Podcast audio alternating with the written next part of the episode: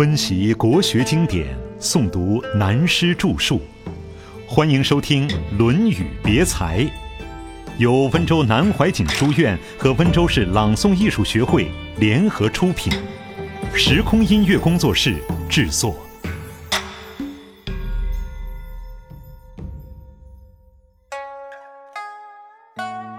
进退揖让之间。这里又批评当时历史上另外一个人，令尹子文。子张问曰：“令尹子文三世为令尹，无喜色；三已之，无愠色。就令尹之政，必以告新令尹，何如？”子曰：“忠矣。”曰：“仁矣乎？”曰：“未之焉得仁？”令尹子文是春秋战国时代楚国的名宰相，姓斗，名古于图。楚国是当时南方新兴的国家，研究春秋战国的历史文化就知道，北方大概偏重于传统守旧，到了南方，楚国是后起的国家，气象就不同，文化思想都有新兴开展的现象，同时他也有很好的政治家。令尹子文，令尹是官名，等于后世所谓的宰相、首相；子文是封号。他的道德学问都很有修养，而他当时在国际间的声望，大致相当于近代日本明治维新的名相伊藤博文。三世为令尹，无喜色。他三次上台做首相，并没有觉得了不起，一点也没有高兴过。三已知。无愠色，三次下台谢官，他也没有难过。人在上台与下台之间，尽管修养很好，而真能做到淡泊的并不多。一旦发表了好的位置，看看他那个神气，马上不同了。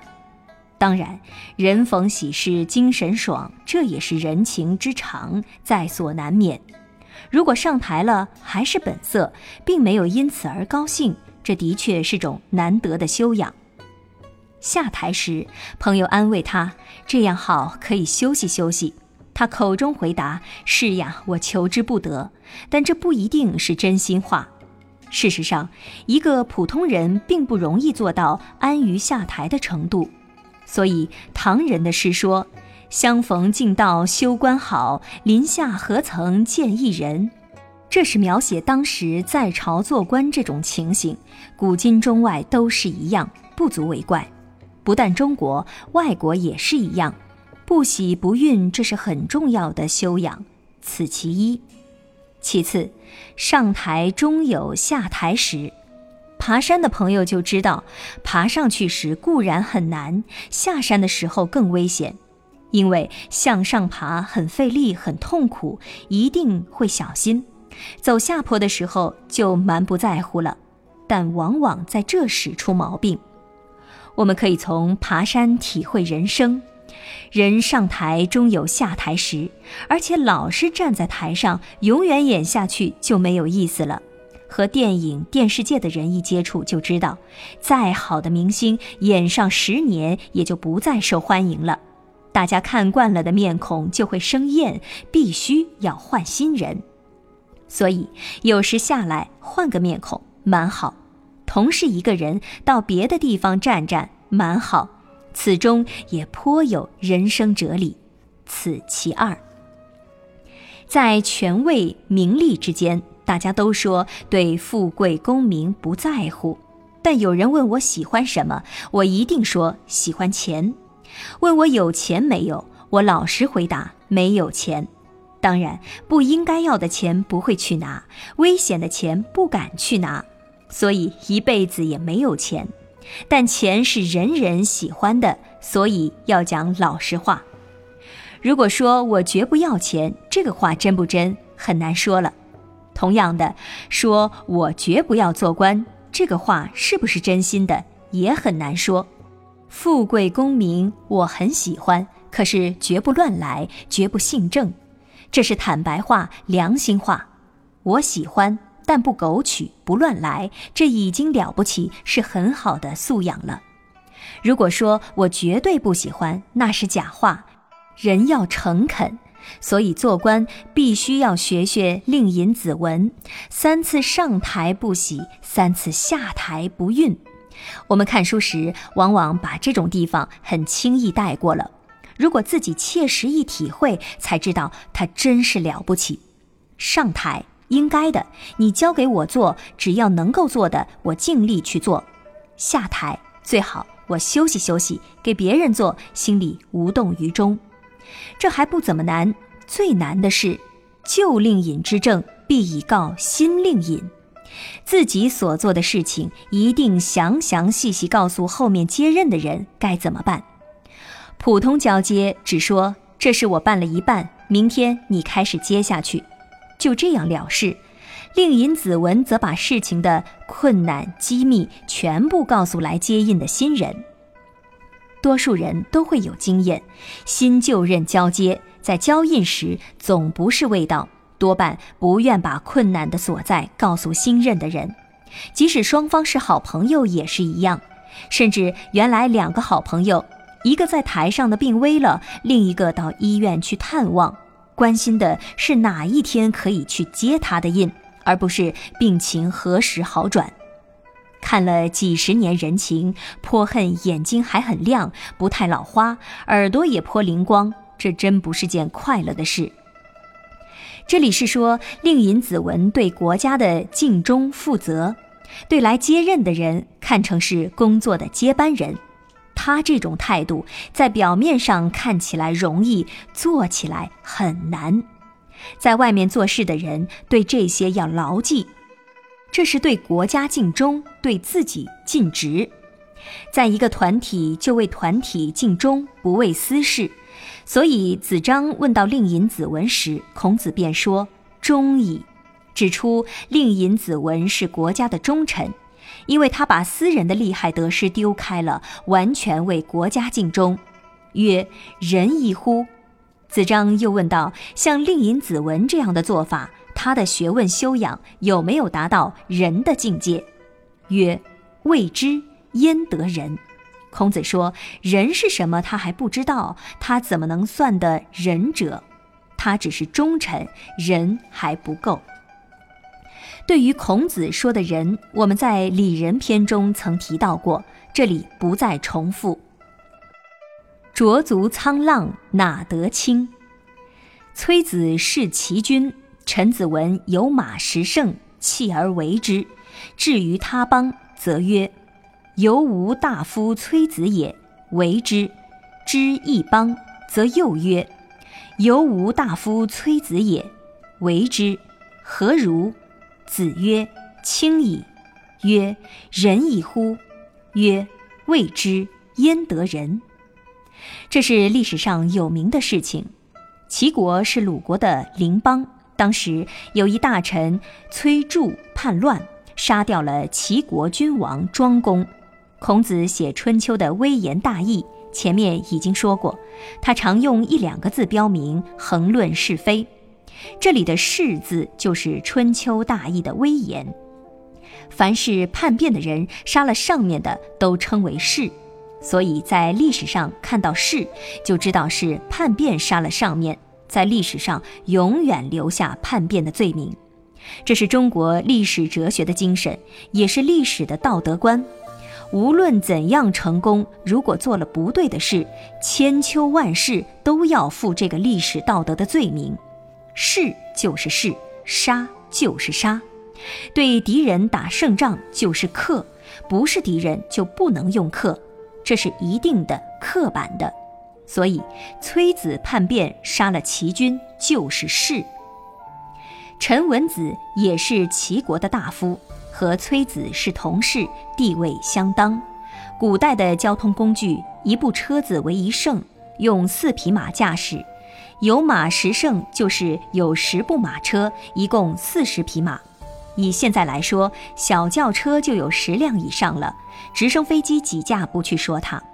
弃而为之，对崔子的叛变看不下去，把自己的偌大财产都丢掉不要，逃离了齐国，之于他邦，又流浪到别的国家。春秋战国时，每个国家都很乱，到别的国家一看，则曰。犹无大夫崔子也。”他说：“这个国家的大臣们也都是混蛋，和齐国的崔子一样，都不是好东西。为之，因此又走，周游列国，到处走，知一邦。又到了另外一个国家，则又曰：‘犹无大夫崔子。’又是感叹，整个世界都是一样，都在混乱，大臣都和崔子一样，没有好东西。为之，离开了。”这个陈文子后来不知到瑞士或者非洲的什么国家去了。子张就问孔子：“老师，像陈文子这个人，你看了不起吧？”子曰：“清矣。”孔子说：“好，很清高。清高的人往往比较自私，只顾自己，不能算是忠臣。否则，为什么自己国家有难，弃而不救，到处乱走？”这里看不惯，那里看不惯，难道国家太平了就非要你来住吗？绝大多数清廉之士，最高的成就只到这个地步。他们清很清，他们批评什么事情都很深刻，都很中肯，很有道理。但是让他一做就很糟糕。高尚之士谈天下事，谈得头头是道。不过，天下事如果交给他们办，恐怕只要几个月就完蛋。国家天下事是要从人生经验中得来，什么经验都没有，甚至连一呼百诺的权势经验都没有尝过，那就免谈了。否则，自己站在上面叫一声拿茶来，下面龙井、乌龙、香片、铁观音，统统都来了，不昏了头才怪。你往地上看一眼。皱皱眉头，觉得不对，等一会儿就扫得干干净净。这个味道尝过没有？没有尝过，到时候就非昏倒不可。头晕、血压高，再加上心脏病，哪里还能做事？一定要富贵功名都经历过了，还能保持平淡的本色。最了不起时是如此，起不了时还是如此。我还是我，这才有资格谈国家天下事，不然去读读书好了。至于批评，尽管批评，因为知识分子批评都很刻骨，但本身最了不起的也只能做到清高。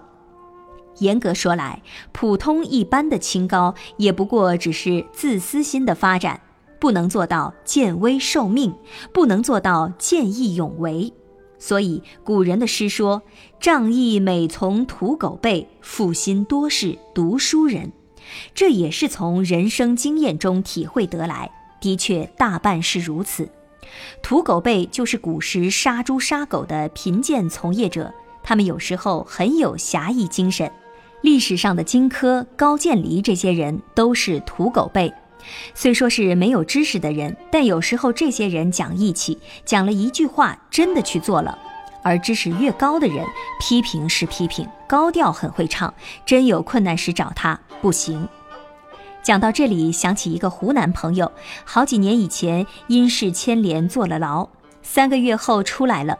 碰面时问他有什么感想，他说三个月坐牢经验，有诗一首，是特别体裁的吊脚诗。